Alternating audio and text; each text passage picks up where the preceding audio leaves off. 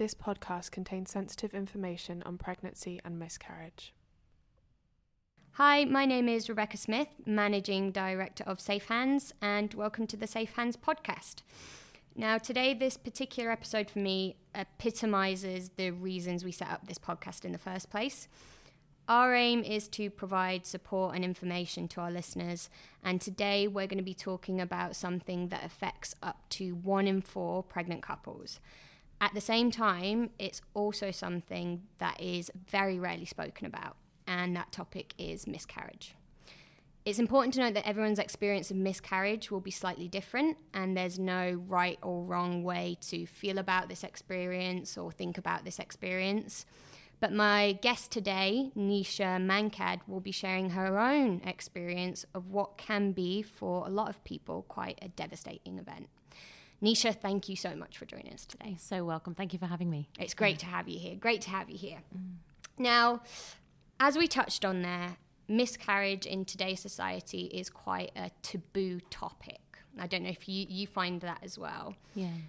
One thing that struck me is that when mm. we were introduced from the offset, you were super, super open to sharing your story and experience with firstly me, mm. but secondly, our listeners today, which I'm super, super appreciative of.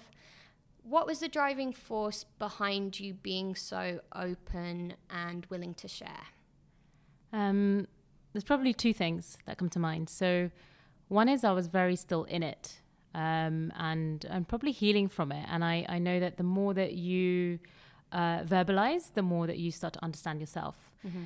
Um, and it, it wasn't intentional. I think it was just a very natural process of wanting to share because it's it's human connection. It's mm. what shares us, and I think real life events um, are what does connect all of us because we all go through the same stuff. Yeah, you know. So I think that sense of rather than talking about the normal stuff, mm-hmm actually, how am I really doing? This is actually how I'm really doing. So if you want to know, because I think it's uh, just yeah, getting getting beyond those boundaries. Yeah. Um, I'm very aware as well that we do walk around with our guard on, and mm. I think the mm. more we talk about it, the more that you give permission for other people to talk about it. Yeah. And and there was something in me that wanted to maybe um, normalize the conversation, mm-hmm. um, not normalizing, you know miscarriage, mm. but normalizing the conversation so that we can acknowledge actually it's a bigger deal than it's made out to be. Because I didn't realize that it was a bigger deal than what I experienced it to be. Yeah, I was going to ask you, did mm. you know how prevalent it was at the time that you were going through that experience? No, I think even if someone told you, and even if people said, "Don't worry," it's you know, and that's that's probably a response you'll get is, mm. "Oh, you know, if you do tell someone out of uh, maybe more sympathy rather than you know empathy. I think they would yeah. maybe sort of say it's so common. Yeah. And i get where that comes from. But actually at the time it doesn't matter if everybody experiences that you ever know. Mm. you feel like no I, I, you feel alone. You feel like you're the only one experiencing it. It yeah. feels very real um, and it's very it feels very personal. Yeah. And i and i knew within myself i thought there's absolutely no way that other people aren't feeling this. Yeah. This is just too legit yeah, exactly. Yeah. And that approach is so important when we consider that stat that I just mentioned there mm. one in four. And that was surprising to me as a previous healthcare professional. Yeah. Um, when I was looking at sort of stats to include in this episode, it's super, super prevalent. Yeah. And, you know, research actually suggests that it could be more like one in two if we consider the miscarriages that happen before it gets to the stage of that positive pregnancy test before you're even aware. Yeah. So really, really crazy. Undoubtedly, yeah, I can I can imagine. Yeah. Okay. So let's touch on your experience a little mm. bit, Neesha. Let's start from the beginning. How long have you been in Dubai now? Uh, it's been about 11 months. Okay. Gone very quickly. yeah, it, goes quickly here. It goes quickly here. Um, still a newbie, though, when it comes to, to sort of Dubai. Yeah. So you moved from the UK? Yeah, straight from London. So it was our first move uh, to Dubai. Um, and uh, yeah, I mean, I think we didn't know what the journey was going to hold, and mm. um, you're so busy, kind of finding your feet and setting yourself up, and in terms of work and and just getting a grip, you know, yeah, grip of things, and I guess um, yeah, you're just doing what you do, like getting on with it, and yeah, yeah, for for a while, and uh, yeah, and then this came out of the blue. Yeah, so, so you've just you've moved I mean, moving homes is a stressful experience for anyone, isn't it? Moving countries is another Mm. another experience in itself. How long after you'd been in Dubai did you find out you were expecting Neesha? Uh, probably about six months. Okay. So it was around March. We moved in October. So yeah, so around six months Six months. um, of finding out. And uh, it was, yeah, for us, we weren't planning. So, you know, it, it happened very naturally. And, um, you know, I think it- the the change is significant. First of all, what hit me was I've I've never been maternal, um, ever, and and actually I was going on a I've been on a journey for a while. You know, it's been there since a long time. I'm sure my husband went. You know, uh, mind me telling everyone. that Let's- let's hope he's not, Been, let's hope he's been broody from day one before I even met him. Um, yeah. so uh, you know, so it was something that was like, okay, this is interesting. What's what what is motherhood about? And Right. um, so I've been observing for a while, like years really. You look at it, you look at kids, you look at your reaction to kids, and I'm like, nope, there's no calling. It's absolutely no, it's not Just there. never felt it. Never, felt it, and and you don't know whether you're ready. You, you don't know how it's meant to happen, Yeah. what it looks like, and why so many. And also, it's curious because you're like, okay, the most amazing women Yeah. get pregnant, have families, and they do everything. Like Yeah. they manage to Super show women. up for the superwomen. Yeah. absolutely. Like you know, so uh, slowly over time, started to meet more women who um, were doing it all. I was like, oh, this is interesting. So um, perhaps it's more my fears and my my belief systems that. So I wanted to um, start looking at that because I thought at least in terms of getting pregnant, I'm you know I'm 37 now. You know.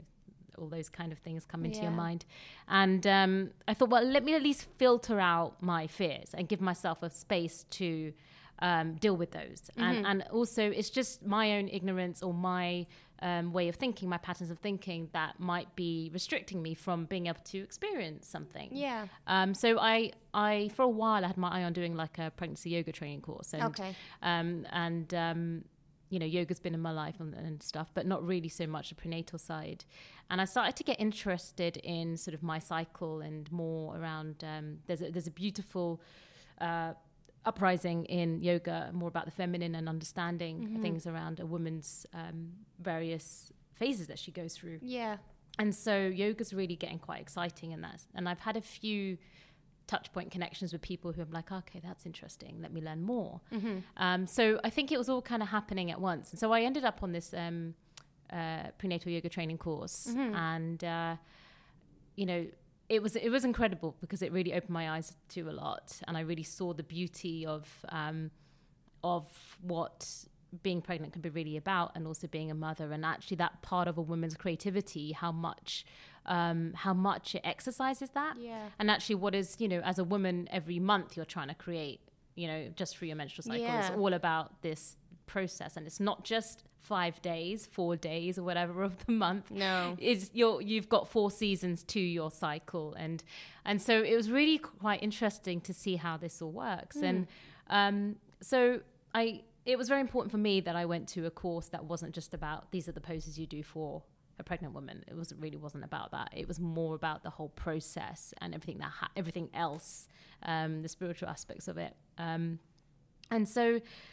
I was actually pregnant on the course, not knowing I was pregnant, actually, Right, which was the first bizarre thing. Is um, if I did, I did the calcs afterwards. I mean, I did, the, I did the calculations for everything. When I found out, I was like, "Whoa, when yeah. did this happen?" When- Trace it back. I had alcohol Yeah. that day, that day. I was like, you know, tracing it back. And then I realized, okay, oh my God, I, okay, I was pregnant on this course Mm. because there were some really um, aha moments. There were quite a few aha moments in that course. And I remember sitting in a meditation. We were doing like an ancestral history um, meditation. Um, and I was all fine and everything was really relaxed. And suddenly I just got up and wanted to, I wanted to be sick. Like something just happened Yeah. and I and I did not feel right for the rest of the day. And I was like, what is that about? I was like, maybe there's something energetically there, like something on my Never, cu- never occurred to you at this stage.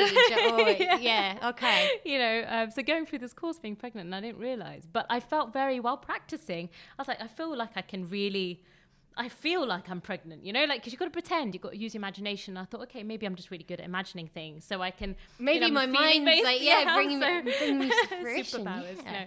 No. Um, so yeah, absolutely. So um, I remember going through just feeling like, you know, okay, I feel very. This is very comfortable. Mm-hmm. um, and so yeah, it was it was just an interesting experience for me, and and finding out afterwards, um, just wowed me because I, I didn't know I could feel the way that I started to feel. So it, there was definitely a primal instinct that's real.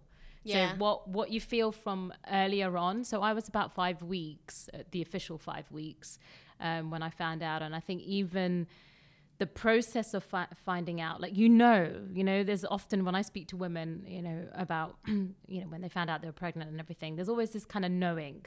And I'm sure a lot of people can relate to that. It's like some people know quicker than others. Yeah. Some people like me might be in a bit of denial, um, you know, because I, I was messaging a friend who was on the course, Mm-hmm. who's a brilliant um, acupressure acupressurist, and um, I said to her, "Look, you know, without getting."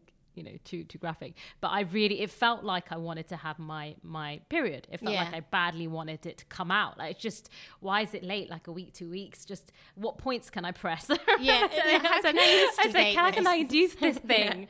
um, and she she dropped the thing. I was, are you sure you're not pregnant? I was like, no, absolutely no, way. Like no way. So it was all there in the back of the mind. And I remember um, I was alone one night working uh, a bit late, and Nick was out, and I was meant to go out. And with the girls for drinks and things like that, and I was like, I'm not feeling it. I just feel like doing my work. And there's signs that prop up. And I went for a walk in the mall at like midnight, and uh, had some frozen yogurt. You know, maybe you know the signs were there. sign, yeah. Had some frozen yogurt and went and picked me up a test. I thought I better do it. It's the it's the right thing to do. Mm-hmm. And then even when I was doing the test, by then it was one in the morning, um, and I was by myself, which I thought was. I wouldn't have changed that. I think I needed that time. Okay. And I was kind of doing it, and I knew it was like, yeah, no, no, no, just brushing my teeth. Okay, yeah, I'm three, three plus. Okay, fine, you know. And then straight away went into the other room. Nick was out late anyway, so I had a good amount of time Yeah. overnight to just process and started looking at all like these apps that you get, doing my calculations, figuring out what's what, what I shouldn't be eating, like just reading and reading all night. I was up all night, and then um, the next day I told him in the evening, um, give him a bit of time to recover. Yeah. And then um, I um, yeah told him in the evening, and it was it was magical. It was a beautiful experience, Mm. and uh, I wouldn't have changed that for a world because I wouldn't have known what I wouldn't have known you know, Yeah. at the time. Um, so definitely the connection feels very real, and from that point, I felt very pregnant. Like I felt it, even my symptoms. I was craving things. Um, you know, um, there was there was definitely an innate um, urge to provide safety. Like there was it was the most important thing. Like nothing else mattered. Like this is Right. overnight going from.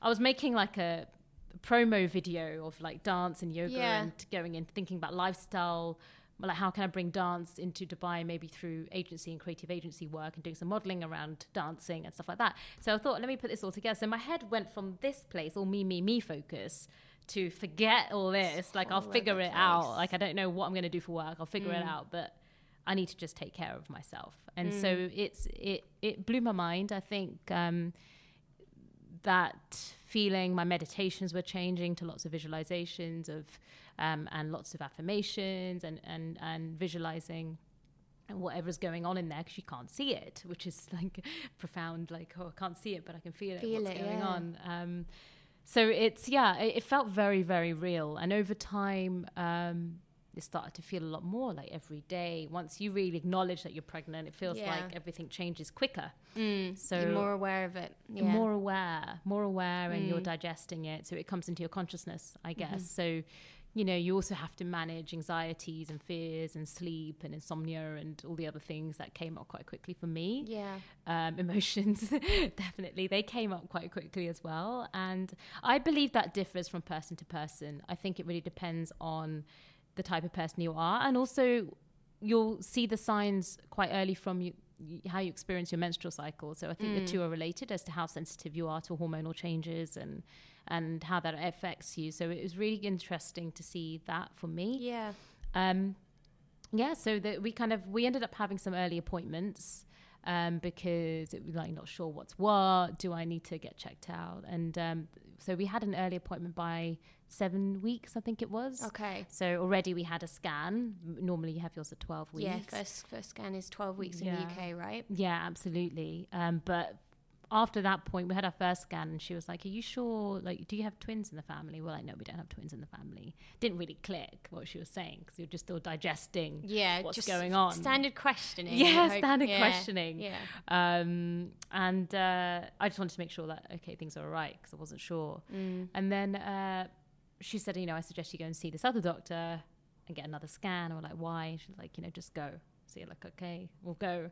And then this doctor was interesting, and he um, confirmed that they were twins, Right. but it was very much like one of them is slightly smaller, so um, may not um, may not survive.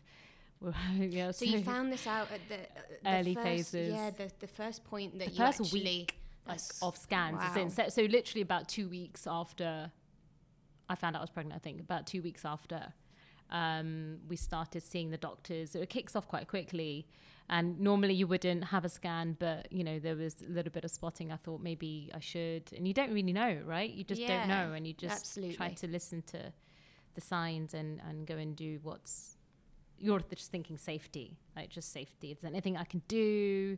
Yeah. you know um and y- there's a lot of crap online there really is There's so much information online. Right? Yeah. It can leave your head spinning, I imagine, as a. As and an you can't help but not Yeah. look but just yeah definitely try and i would say just be easy with the information because there's a lot You can put a lot of pressure on yourself, I think, if you take all of that into consideration at, the, at this time. yeah you try and self-diagnose every Yeah. step of the way you're Yeah. going to drive yourself crazy Yeah, for sure. yeah. So, just to recap on on that, Neesha, you've gone from a place of not really feeling so maternal to uprooting your life, moving to Dubai, you know, focusing on yoga and looking at these classes, and then finding out you're pregnant, um, sharing that with your husband, and then straight at the scan, um, you then find out twins yeah and at the same point you have been referred for another scan where you're finding it, finding out that potentially there's there's something wrong with one of them. Yeah, Right, yeah. okay, that's a whirlwind. It, it, it actually is when you exactly, and I think I think that's the point as well. Is um, there's a lot of change that happens in a short amount of time. Mm. So even the very much, hang on a minute, one minute, I was like my dilemmas were around what do I do and how do I do things here, and what do I want to do, and uh, very you know me focused Yeah. and our life focus to completely the opposite. So I think, and then it just continues.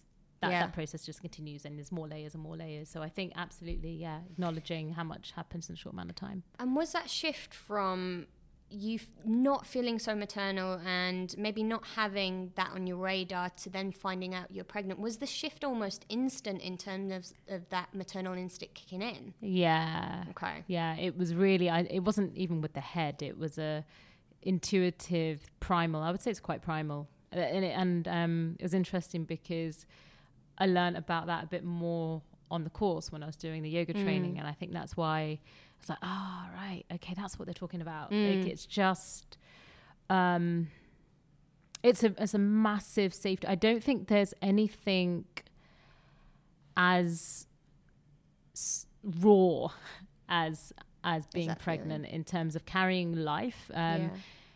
and you've got to think about things like um, it's interesting because it comes up in, time and time again, even in pregnancy and in the birthing room, that actually if you feel fear, just like you would see like on these nature programs, if there's any fear that's detected in the room, uh, that you you will not, it will become harder to to to birth your baby mm. because you need to like feel that you're in a safe place, it's a safe environment, mm. baby is safe, I can be safe, mm-hmm. and so it really there's a lot of that in the process of birthing and just how much you tap into your creative ability. To me, it's creativity on another level, and, I, and it blew my mind learning about that.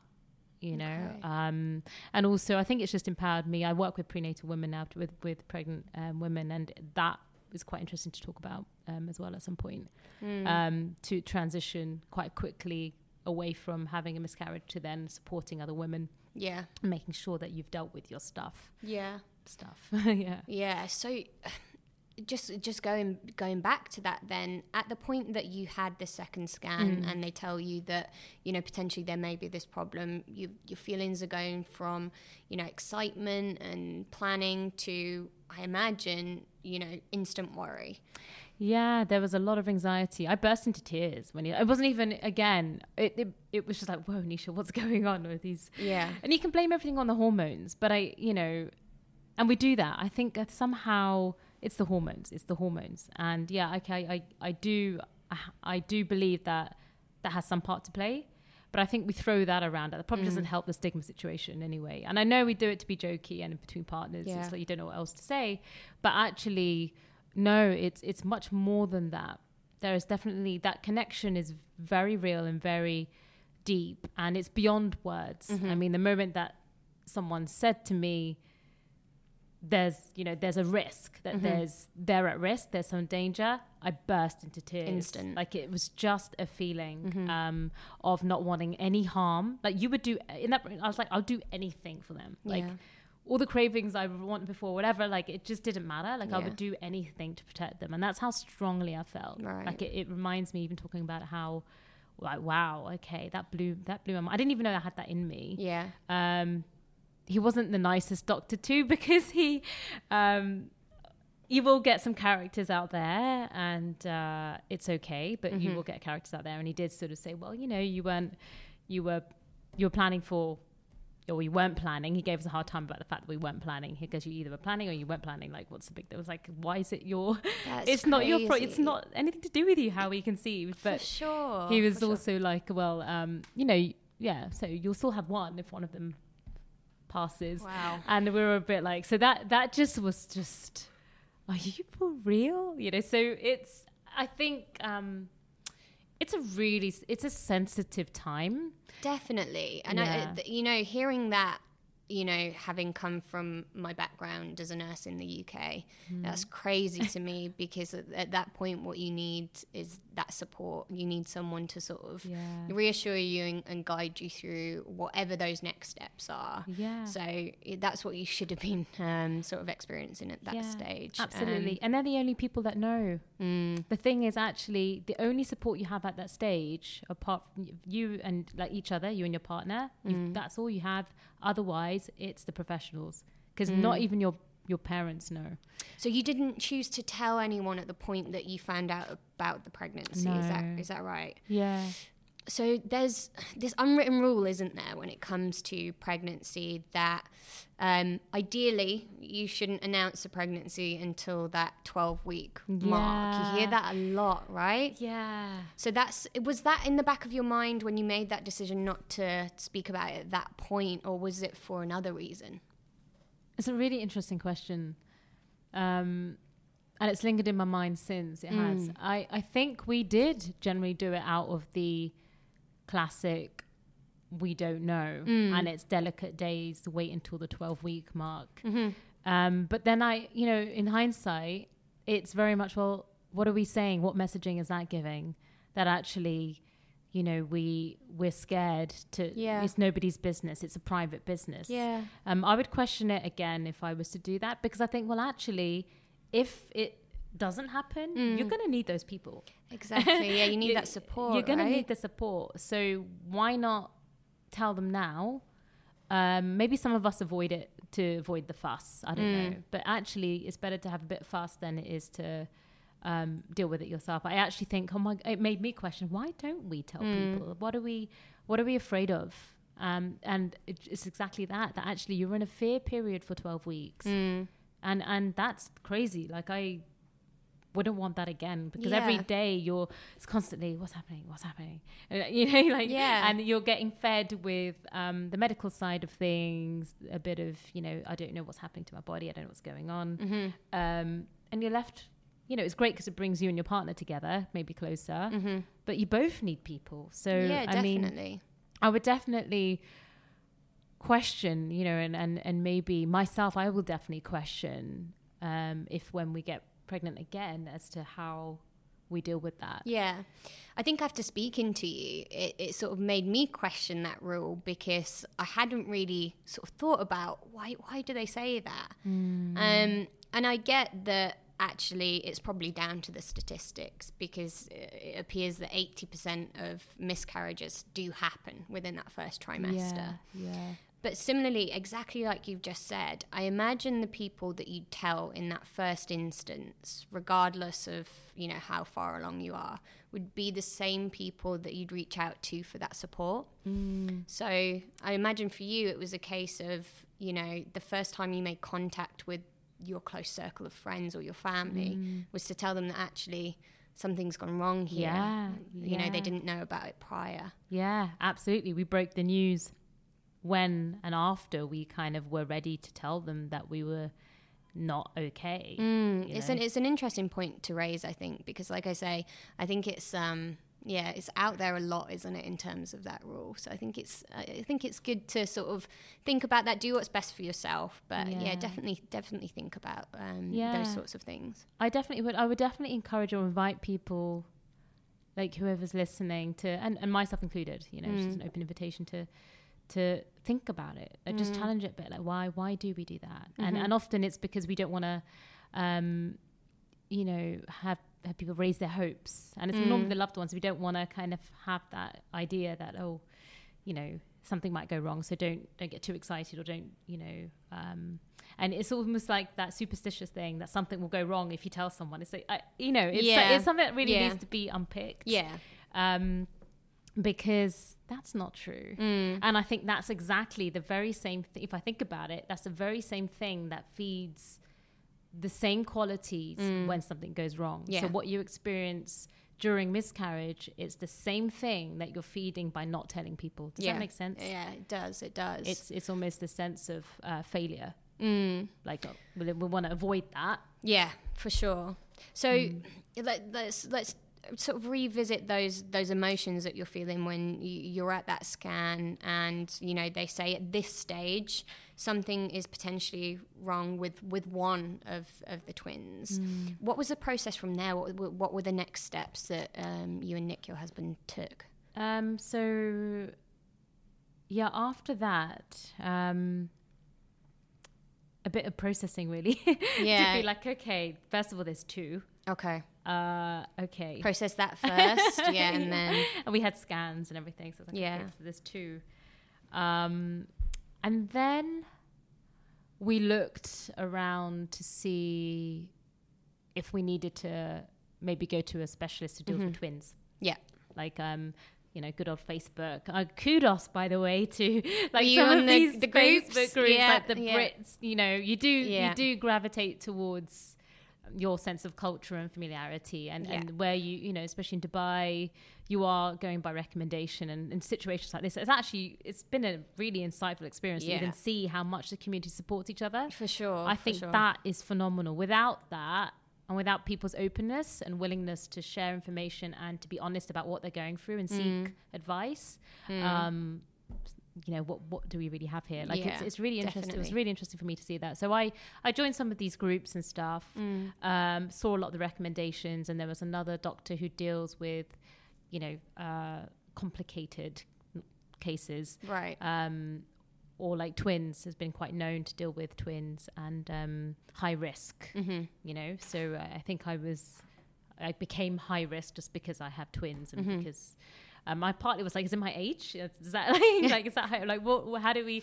So there's lots of different things that come up. Some of the things you could laugh about. Some of the things you just um, and again, being really like things happen so quick. I was Mm. even told to take, um, you know, progesterone, the hormone, at some point. Right. Okay. And I, this would not, I, I wouldn't do that without questioning it. Somehow, in the midst of things, I started taking it, and only till a bit later, I was like, Neesha, you're taking you're taking progesterone. Like, surely that has some impact. Stop it. What's going on? Yeah. Um, so to be mindful of the kind of advice you get during this time. But Yeah. again, your focus is on I'll do whatever it is that I need to do. yeah. Um, but um, when things happen in an intense period, you can lose that. And it's not to, even during that time, be kind. You're going to make some decisions that you think, "Oh, maybe I made the wrong one. And it's Mm. okay. Like that's, that is the nature of life. mm-hmm. And it can heighten during pregnancy. It's just too much going on. mm. And um, so, yeah, so we ended up seeing another doctor. Um, things kind of happen at the same time. So in Dubai, the system is that your doctor kind of sees you through. They do your, they generally do your scans. They're with you during the whole of your pregnancy, and they're the ones who deliver you. So, but the thing is about the doctors is that they um, they connect to only a specific number of hospitals. So Mm-hmm. you kind of need to like work out which hospital and doctor you want to have and create a match. Yes. Um, yeah. So we were already hospital, you know, doctor hunting in a way, especially with this now, this Mm-hmm. Yeah. information. And also because I just came out of prenatal yoga, so it's all like pro natural, you know, Mm-hmm. um, well, you know, trying to figure it out. So we were already in that phase. Uh, and I was like, Nick, aren't we doing this too soon? But it's the only logical thing that I can think about doing. I don't know how else to assign myself to a doctor that who Yeah. can take care of it. It doesn't make sense. Yeah. So like, okay, I think we're doing the right thing. And then, um, so through that, I saw an amazing doctor, um, so kind, really caring. Their team are brilliant. Um, Genesis, they're called Genesis Clinic. Yeah, got a there. We know who there, they are. Dr. George. Dr. George. Yeah, I've heard a lot about Dr. George actually. Comes up a lot. yeah his his team and um just the whole space they're they're really in fact he said something to me which was um interesting even later on is um that most of their job is really about um they pride themselves on counseling Hmm. because if you think back in the day like i spoke to my mum about her birthing experience and my husband's parents and you're like there wasn't any of this stuff. There were no scans. There was no Nothing like information. Like, you went and delivered by yourself. Yeah. You know, in and out, two hours, and Yeah. you you know you and then you went on and got on with life in a way and Yeah. you were looked after there was definitely that in the culture but it was very different so you think ah okay yeah i hear you know a lot of this stuff maybe i can take that power back a bit Mm. and really get back into the fact that i'm not i don't have a condition Mm. i'm pregnant it's very different so let me let me figure out my own journey and Yeah. he was he was brilliant and um he then sort of um he came in just after we found out actually that we lost them so what happened in between that was we went to king's hospital Okay. to check um, their facilities out, another hospital visit. It was a normal hospital visit, and we were advised to see a doctor there who um, was from London, who was meant to be brilliant. Okay. So we just went to see her. We managed to get an appointment. We love the midwife system there, very Mm-hmm. UK midwives, and um, so we just went for an appointment. And then she sort of said, "Okay, great, you know, hop on the seat like you do." And she did. Um, she did a scan, and she's Right. the one who then sort of said, "Well," and just went silent. It went pin drop silence in Mm. the room. It was bizarre. Like it's you. It's the most bizarre experience being told there and then that they have no heartbeat. Um, so she just went silent and then you knew and then you're like "Wha- what and she was like you know i'm just i'm sorry i, d- I don't know how to say it that Mm. um that there's no heartbeat on either sorry No, don't don't Um, worry at all. Don't worry. So you, yeah, it's I, I, I can't imagine, and obviously I'm I'm I'm not someone who's been through this process or or uh, yeah can claim to to understand it, but like you say, to go through that whirlwind of emotions and get to that stage, and yeah, get to that point where you're then being told that yeah, unfortunately. Ne- neither of them have made it. I can't imagine how that feels. i think it's also um some of it is also going back to the moment because it was just surreal so it's I felt like you were in that moment there. For, yeah, I for probably second. just traveled time Yeah. for a little bit because um, it it was how it was. It's Mm. exactly how it was. So what's coming through is is is that of um, just shock. I think it was shock, and then just her. I mean, I was just kind of like in hindsight. You think, how do you, as a doctor, how do you do? How do you say that to someone? Yeah. um, she was brilliant. She just gave us space. She didn't say too much. So by then, it wasn't like how, what, like, can you explain medically what our options are? And it was just, yeah, but you, are you sure? Are you sure what's Mm. going on? And um, it was no real reaction. I just went quiet and uh, burst into tears. And I just said, I want to go home. I just want to, I want to go home. Okay. You know, so, um, but she was beautiful. She was like, you know, just she she said something that was very real, like I could relate to. Mm. She's like, just as much as God sort of gifts you these Yeah. kids, they're taken away for for good reason, and your body is doing its job, and I, that I could comprehend because from my mindset of yoga and and the spirituality side of things, I, I can understand the essence of duality, and um, that I'm like, yeah, absolutely, you're So right. they explained that to you at the, at the, at the time in terms Mm. of potentially why this may have happened, and that was all that it sort of explained to you. Yeah, I think at that time it was a bit more look, this is can be really natural. The chromosome sort of, um, you know, the deficiency of the chromosomes, or just it's not your fault. Like Yeah. it's really was just like it's nothing that you could have done. Like I think, and the fact that she said that, so it was the very few words were exchanged, but the fact that she said that, I think, is a knowing as well of Mm. give yourself two weeks to think Mm. about what you want to do next. Yeah. Just go home, go and drink a bottle of wine, do what you need to do. Mm. Just don't think about it. Just go home and process. Go and Right, go and just you and your husband go home and just that's enough for today.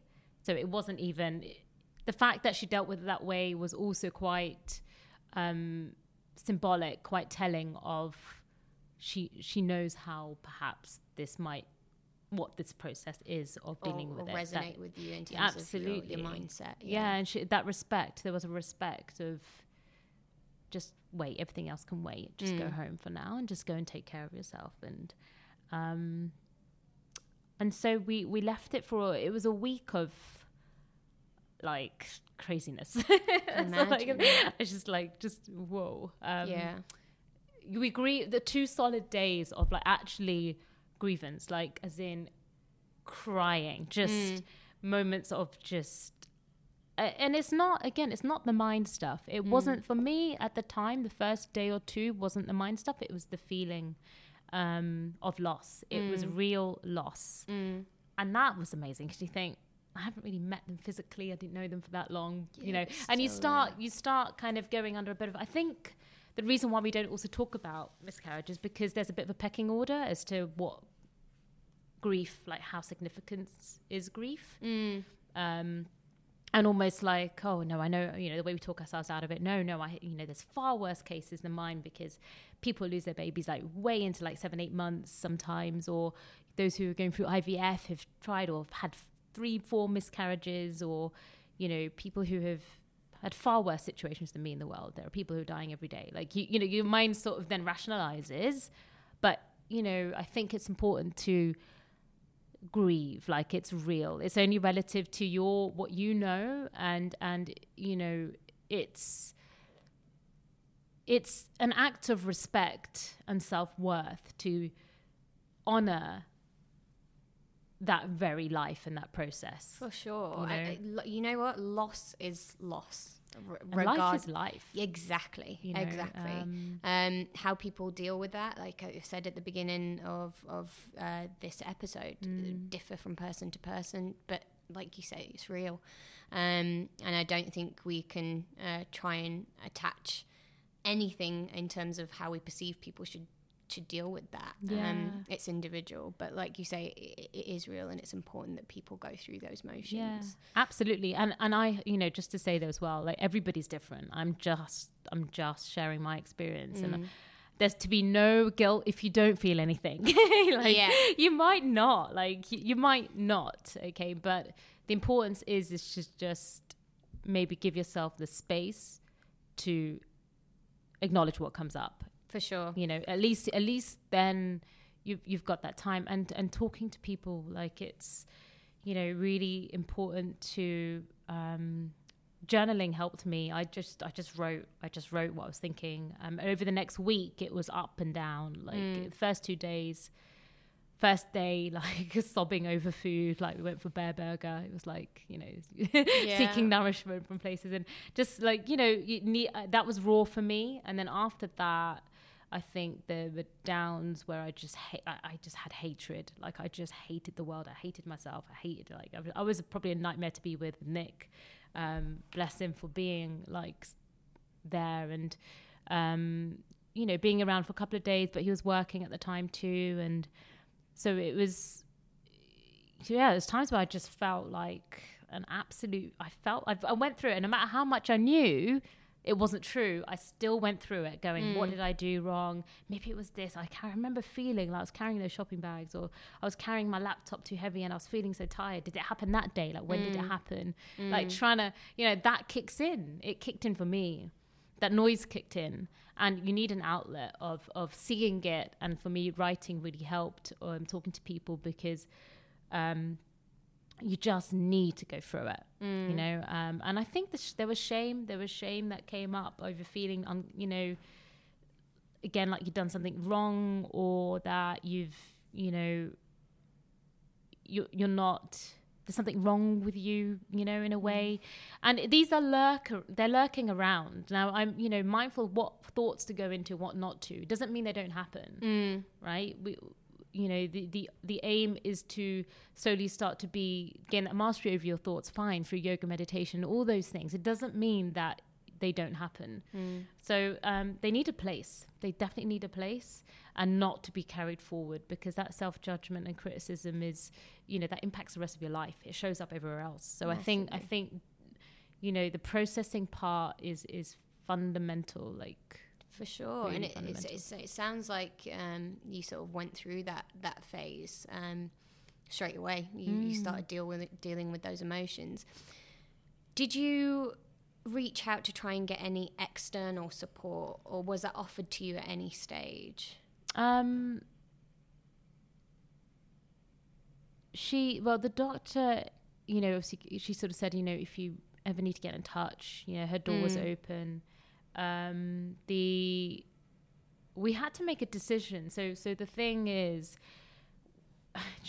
and this is a whole nother layer of stuff for those who've had a missed miscarriage. So when you know, um, in a situation like mine, when you're told that they passed but they haven't actually left, Mm. you haven't actually bled through is is when um, you then have another decision of deciding whether to wait and let it happen naturally, take its course, or you um, go for a um, D&C procedure hmm to be medically kind of uh, to medically remove them, hmm and um, that was a whole nother layer of things to, to deal with and to um, unpick for me anyway for me.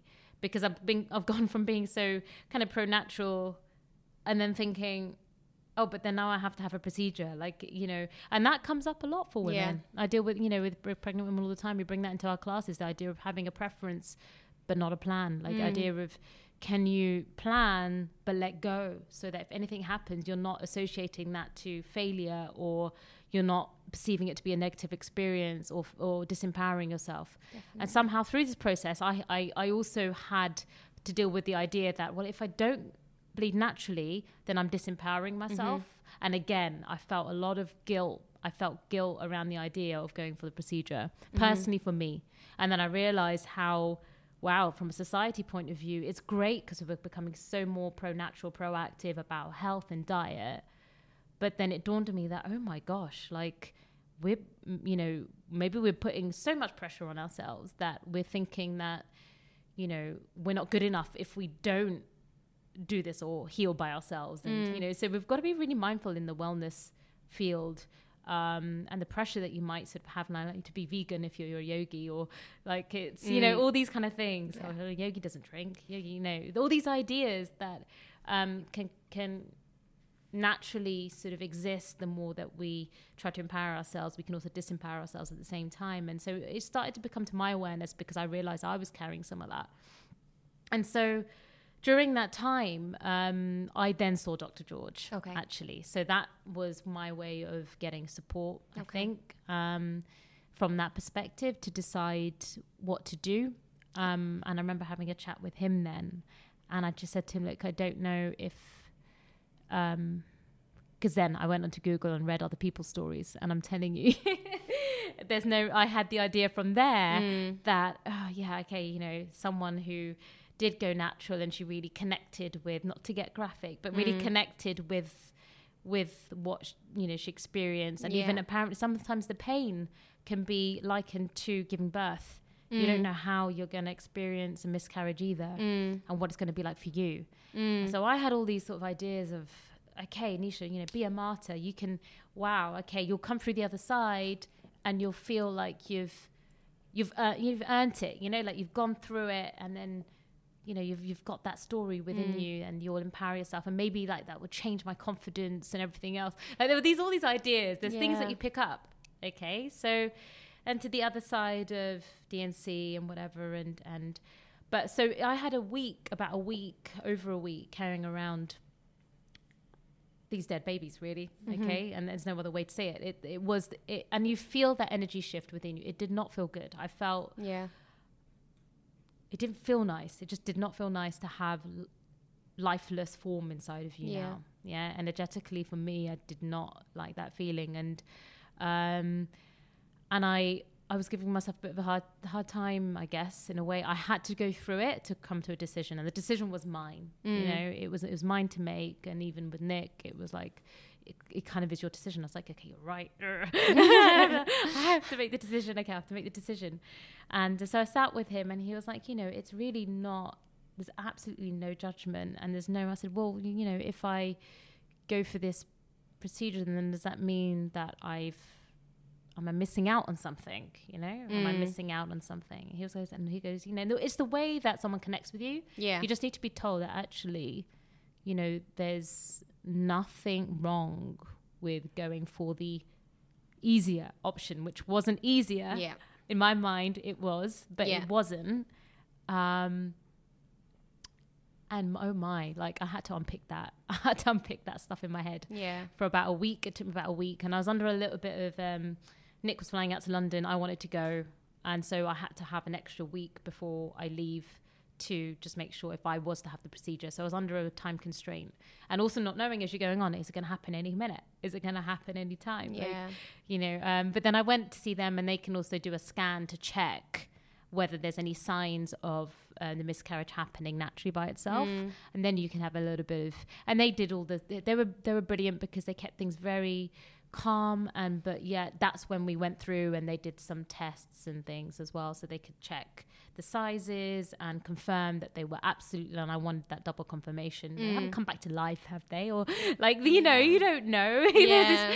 oh, but you know, there's these uh, things that can happen. Maybe it was just the time that she took the scan. You know, so these are other what ifs, what ifs. So it, they did that, and then I kind of was like, all right, okay. Um, so I decided to go for it, um, the procedure, and it was the best decision.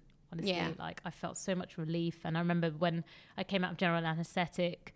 Just thanking him, like just saying, you know what, thank you. You and your team were just amazing. Like, Yeah. you just do not know how much of a difference you make to Yeah. people's lives. Like it's, um, I think because they that's held the space. I think that's going to be so Mm. important for anyone listening to this podcast who finds themselves in a similar situation and is offered that option in, in Mm. terms of, you know, do what's best for you.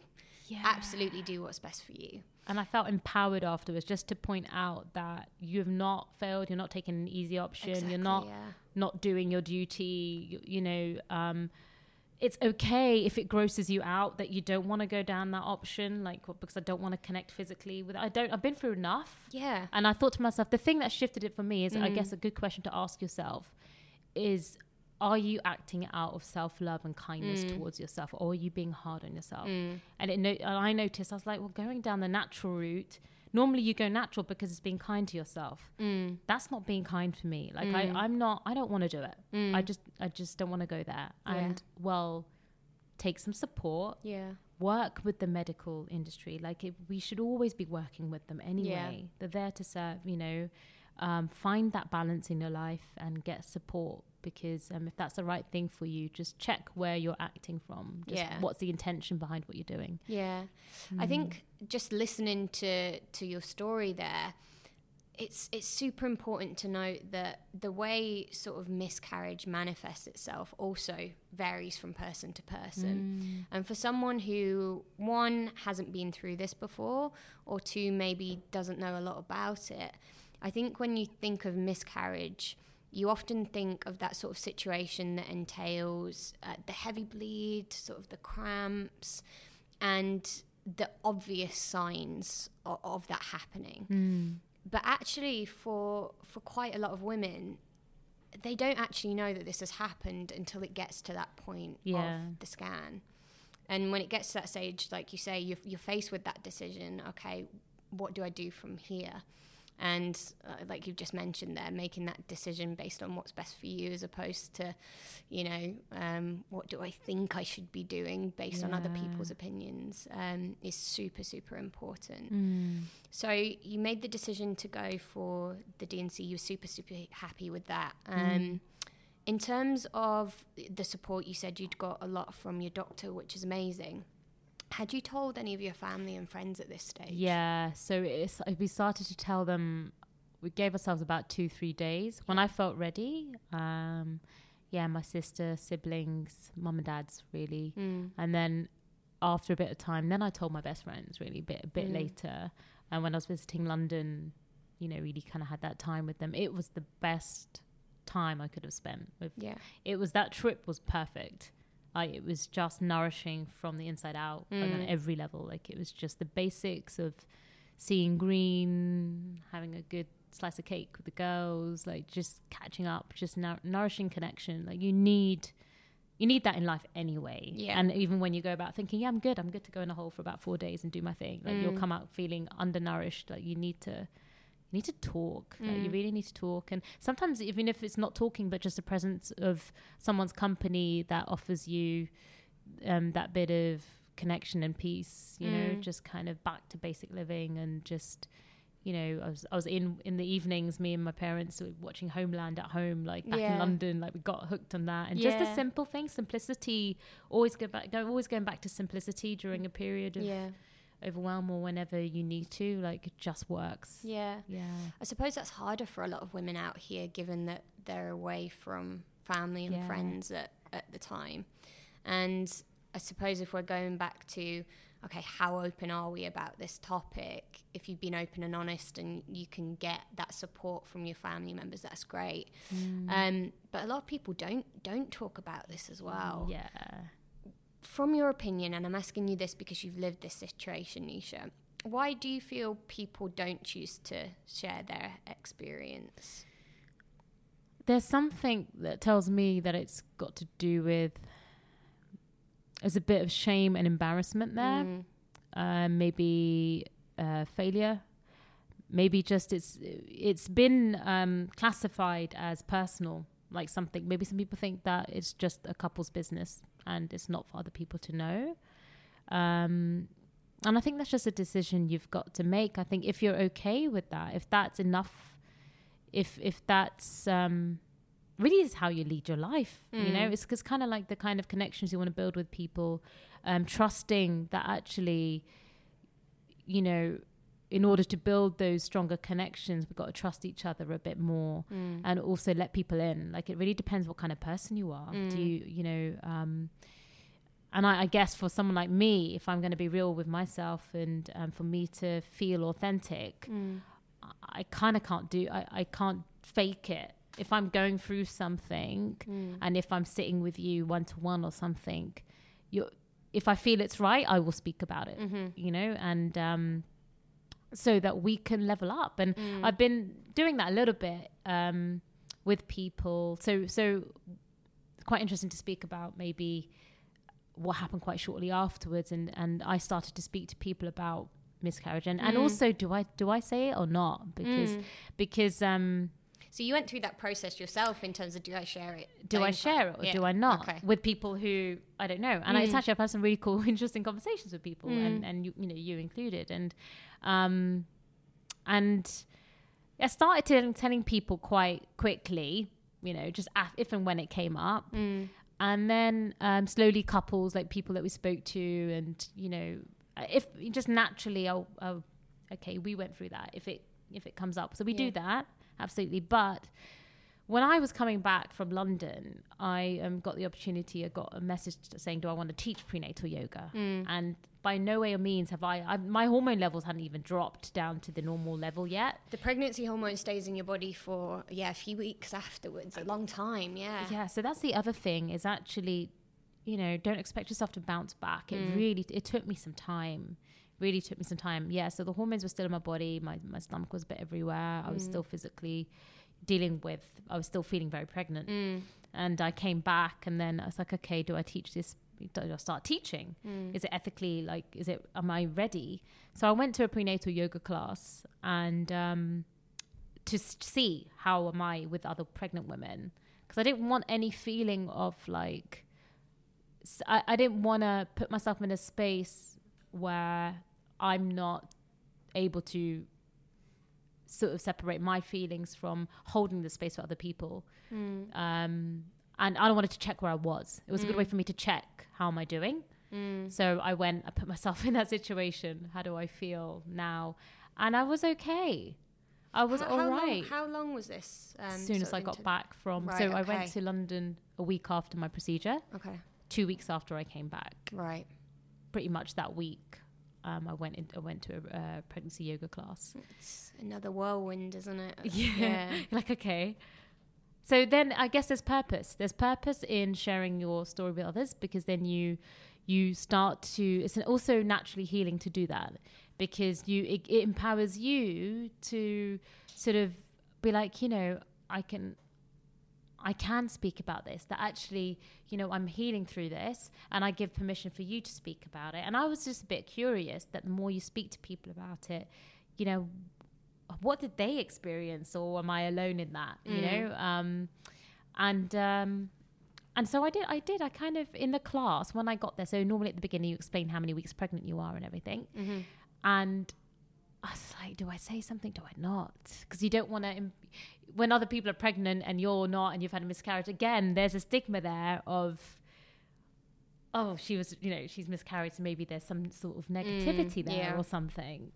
Um, and there's also something around being when pregnant, you don't want to think much about the things that can necessarily go, Go wrong. wrong, but focus on the ideal. And I think Mm. it's really important. I try try to find ways to weave that into pregnancy yoga class and the Mm. things that actually know you'll empower yourself by learning about what can go wrong because you can also accept another plan, accept what's out your control. Mm. Because you, as much as you want to have a preference, there's going to be things that aren't in your control, Mm. and you've really you know, it's better you deal with the mental sort of reaction to that now rather than af- afterwards punishing yourself and That's feeling like point, you've yeah. failed and feeling like there's shame, you know, because I, I do feel a lot of postnatal depression um, and how we react, you know, we're, we're awakening to the fact that our birthing stories has a major impact on um, how we experience our initial sort of um, periods of motherhood Mm. you know, and also that connection and bonding with baby, you know, Mm. that actually from the womb to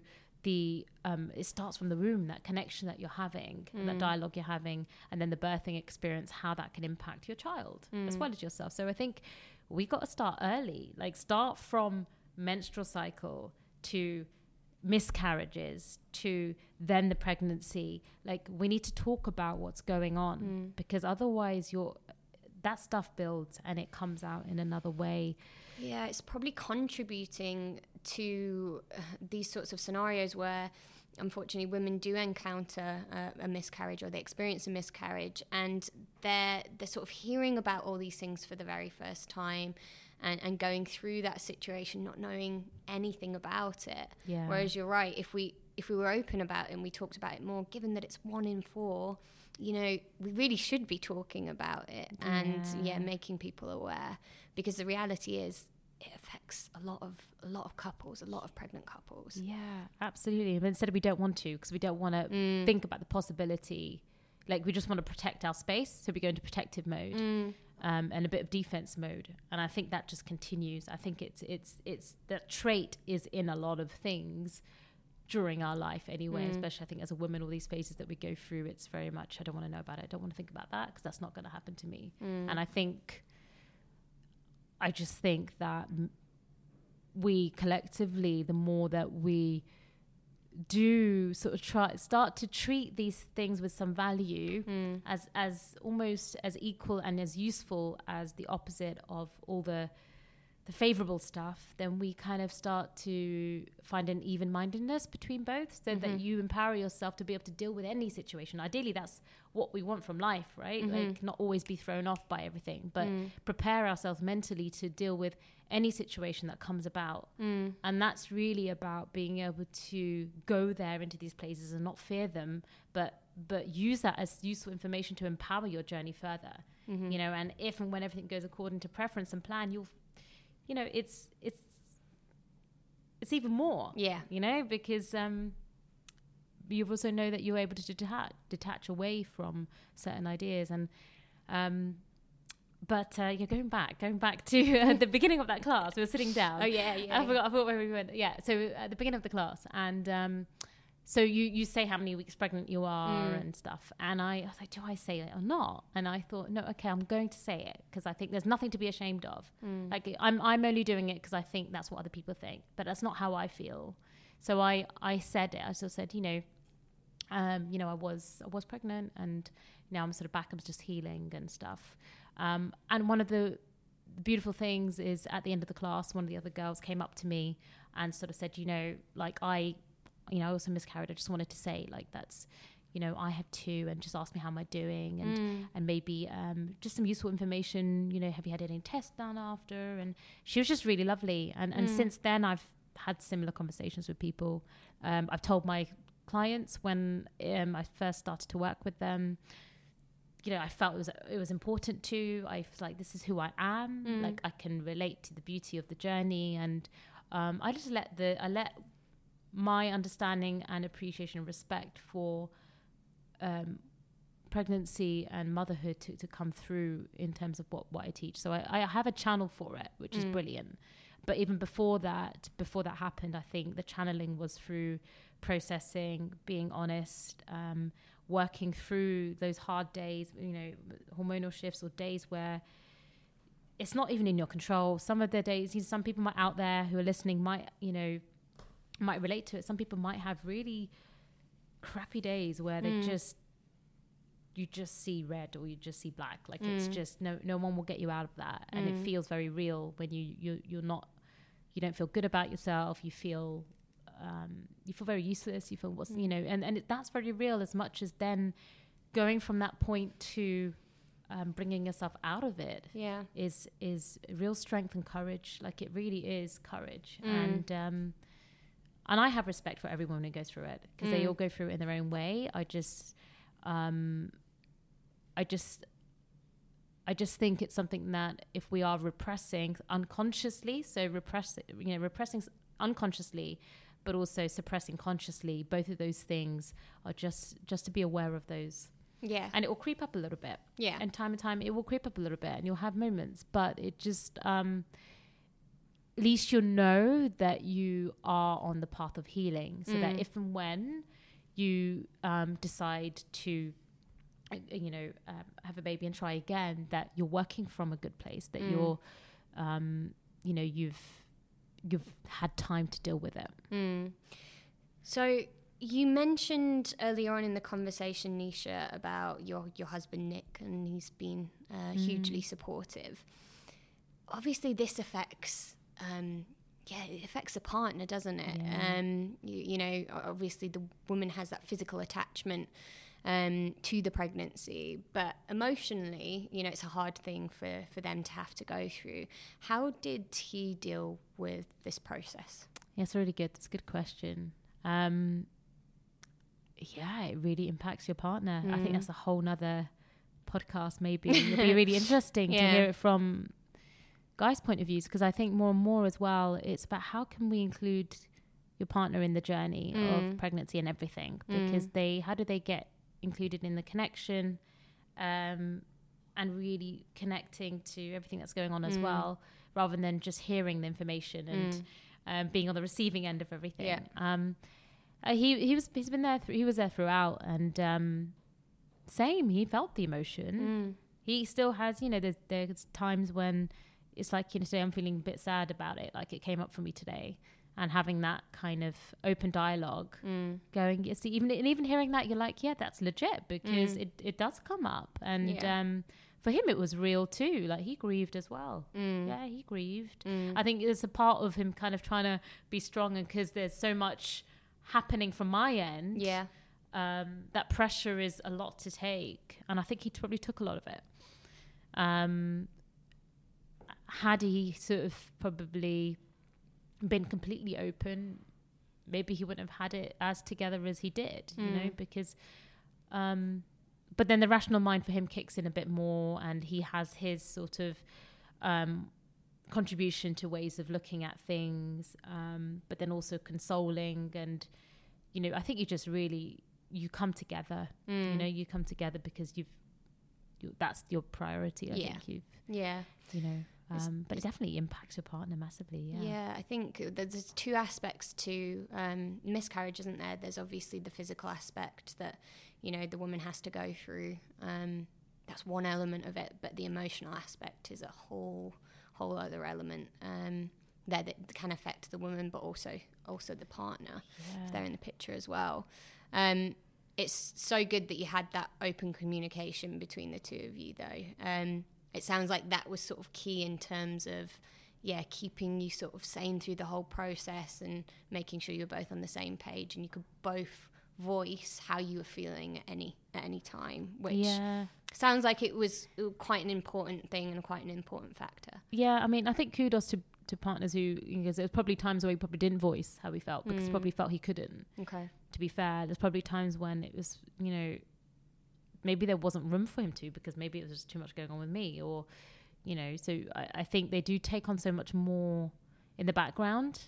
So quietly kind of letting go of times when you're just like, rah, Mm. you know, um, you know, probably really testing patience, like they're up their patience levels and everything else, because Mm. you don't know what's going on half the time with yourself. Like, what, what you know, Mm. it's very unstable. You, f- you feel, you know, unstable through all the changes as well, Mm.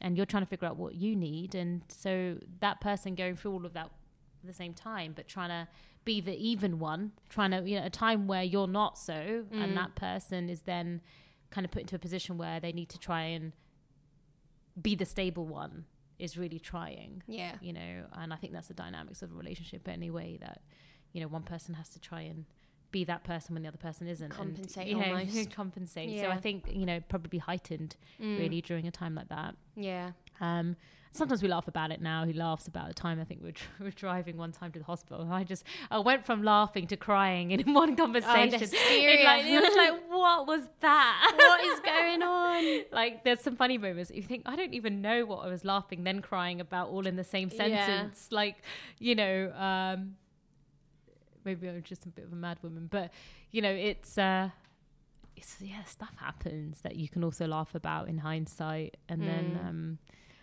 um, you know, honor it. It's important to talk about it and continuously kind of remember it and, and remember like it happened. Like, whoa, and I came back from London. It was, I was like, I'm in Dubai and I'm not pregnant. I don't really know what to do with myself. Mm.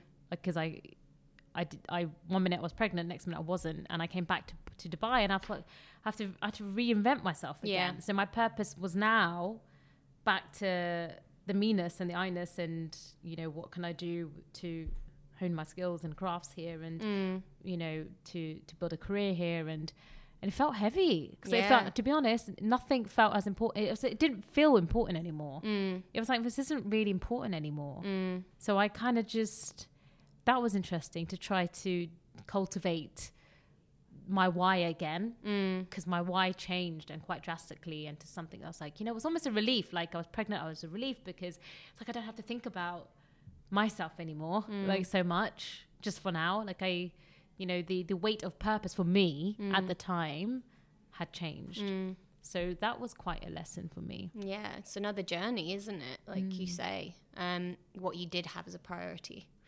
um, has changed. So you're coming back to Dubai and you're having to start that journey again. So crazy, crazy time. So where are you at with it now? Do you feel, Neesha? um It's a broad question, I know. it's Yeah. quite quite hard to answer, but it's you know what it's you know wherever your attention goes your mind goes your energy flows you know Mm. and i think through whatever. Sometimes i think it was you know it's, it's meant to be this way but i wonder why. But you know i've been focusing on work a lot. The purpose you know of, of there's been a lot to keep me busy mm, and to keep my mind kind of i move quite i'm, I'm probably i move quite quickly in life Mm. anyway. I tend to but it's always lurking there. If things come up for me time, sometimes i i sit with them. Um i'm grateful for the practice of meditation yoga and all the other thing like you know the Mm. dance and stuff. I think they're brilliant continuous um, life support mechanisms anyway. So i think i'm i'm i'm very quite fortunate to have that. Hmm um, if it comes up in conversation i'll talk about it. Hmm um, you know, a new connections form with people. We'll talk about it mm, when we talk about our experience here so far and stuff like that. So, yeah, just continue to be open, and I feel I feel completely, yeah, I feel I, I'm I'm grateful. Like the gratitude, you know, and there's so much conversation and podcasts on gratitude and everyone's Mm. talking gratitude and purpose gratitude. But it is so much about um, gratitude and with gratitude there's that joy. And i also um, supporting pregnant women to me is an honor. Like i think my focus is going more like anything would you experience something makes you passionate. So Mm. yoga's a massive field. And whilst i'm into all these different sort of sides of it I, now my my world has opened up and i'm like wow that's interesting the world of the the woman and the Mm. feminine so i'm kind of naturally starting to meet people who who operate in that field in that Yeah. space and um, starting to kind of there's opportunities coming up there that keeps Mm. coming up um, so yeah i think i'll just continue my learning and look how i can can further support women in that work Mm. and if and when the time feels right for me and Nick personally, you know, maybe we'll go on that journey again. Mhm. But there's no pressure there. Like there's no pressure. Mm. Um, I'm not putting that pressure on, and um, it's a feeling thing. I think Mm. the whole thing's feeling based. Um, and also self care. I realize on the other side of things, I've kind of gone into the other extreme where I'm just like physically just doing a lot and a lot and a Mm. lot, and I'm um, not given the opportunity for me to ground Mm. and slow down a bit more and nourish to see if and when that time might be right. I do believe that actually in this day and age, in terms of um, fertility and stuff, it really helps if we start to craft an environment uh, where we're already practicing that self care and we're slowing down and you're kind of you know almost nesting in a way or like doing things that are going to nourish you and i think those signs were there before i got pregnant i was Mm. like ah probably because i was i was giving myself like tummy like just i didn't even know why it's like i really need to give myself a tummy oil massage Mm. like a bungia we call it or like i just want to make everything fresh and all those signs were there Mm. before getting pregnant and so it's you know there's definitely something around that process i'm aware that um the gap seems far further away from me to getting pregnant Yeah. um, I also am dealing with the idea of well, it was really nice to be pregnant without knowing and not intending to be. Mm. So currently digesting the idea of do I want to intend to? Mm.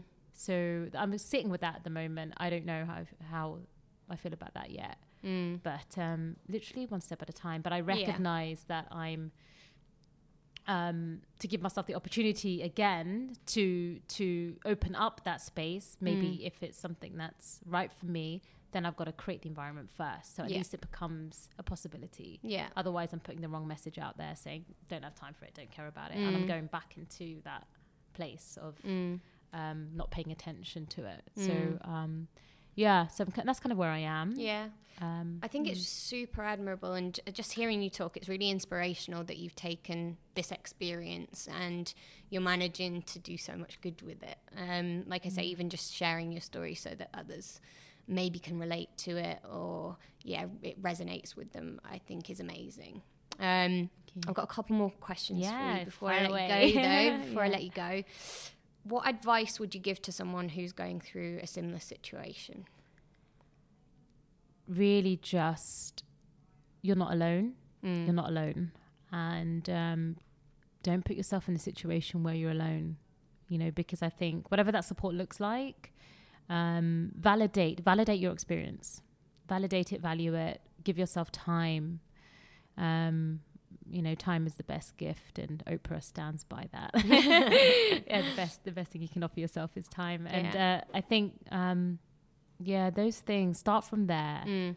Start from there, and um, just don't go through it alone. I think that's really important. Okay, it's good advice. Mm. Last question, um, similar to, to the previous one. What do you hope that the people listening to this podcast will take away from it? Just maybe some contemplation. I think it starts with um, your own ideas and um, maybe looking at how you perceive miscarriage Mm. and and maybe the people around you. So what what's your experience been of it? If you've not personally experienced it, then maybe someone who has. um, and dialogue. Like, Yeah. get curious because I think it's a really um, important, important part of who we are. Mm. It's, you know, I think for so long, just because of the makeup of, of society and life, is that we've not in the kind of the agenda to for women to to work and to kind of get out there and make their mark and um, you know the whole sort of agenda of 50-50 and everything else there's so much emphasis on rising on that level Mm. on a career level that i think a lot of what makes us women has been left behind Mm. and i think the know-how the knowledge behind get to know what your cycle is about Mm. just there's good information out there now like get to understand more about why you feel what you feel during certain times of the month Mm. um, delabel the idea of it's just hormones you don't need to you know just pop pills to get by like Mm. there's there's things around in our body there's more than what we think is going on so cramps and things like that from the beginning of menstrual Mm. cycle i would advise any woman to go out and start looking into that look at their own cycle get to know it and and from there alone it's incredibly empowering what we can learn Mm. and how to work with our cycle Mm. um, and then also from there um, in terms of miscarriage is being able to honor the journey like honor your experience um, it's nothing to suppress or sort of put away and just move on Mm. um, if things come up for you if you if you are someone who has experienced um, you know different insights you know then share it share it and also take time to understand it a bit. Just process process. Give it give it time. Give it time give it space and give it give it the attention that it sort of deserves. Yeah definitely. Okay. It's been super amazing to have you on the Thank you. podcast today, Neesha. it's been Um, great to be here. It's been really such an honor to be able to share um, it's been an honor to have you. um, yeah, and I can say that, like I say, honestly, it's been great to have you here. Hopefully, some of what we've talked about will resonate with our listeners today. It's probably important to say that if you are going through a similar situation, you have experienced a miscarriage, there are support groups out there. And if you drop us an email at info at Safe Hands UAE, we'll make sure we share those with you and make sure you're pointed in the right direction, whether we can answer any questions or whether we have to look at those external groups. that's brilliant Um, but yeah, thank you so much for joining us today. And thank you Um, for the work you do, you guys do, because I think it's it's fundamental, and it really does reach out to a lot of people who, yeah, who do need it. You I know, we need the support. I really appreciate that. Like like I say, um, you know, Neesha will be on hand. She's n- she's not Mhm. disappearing after after this podcast. Um, so if you do have any questions or uh, you do want to write into us, please please do. We'd love to hear from you. Um, for now, though, um, we'll we'll leave it there. Amazing. Thank you for being here, and yes, stay tuned for the next episode. If you need support regarding miscarriage, please get in touch and we will provide you with guidance on local support networks.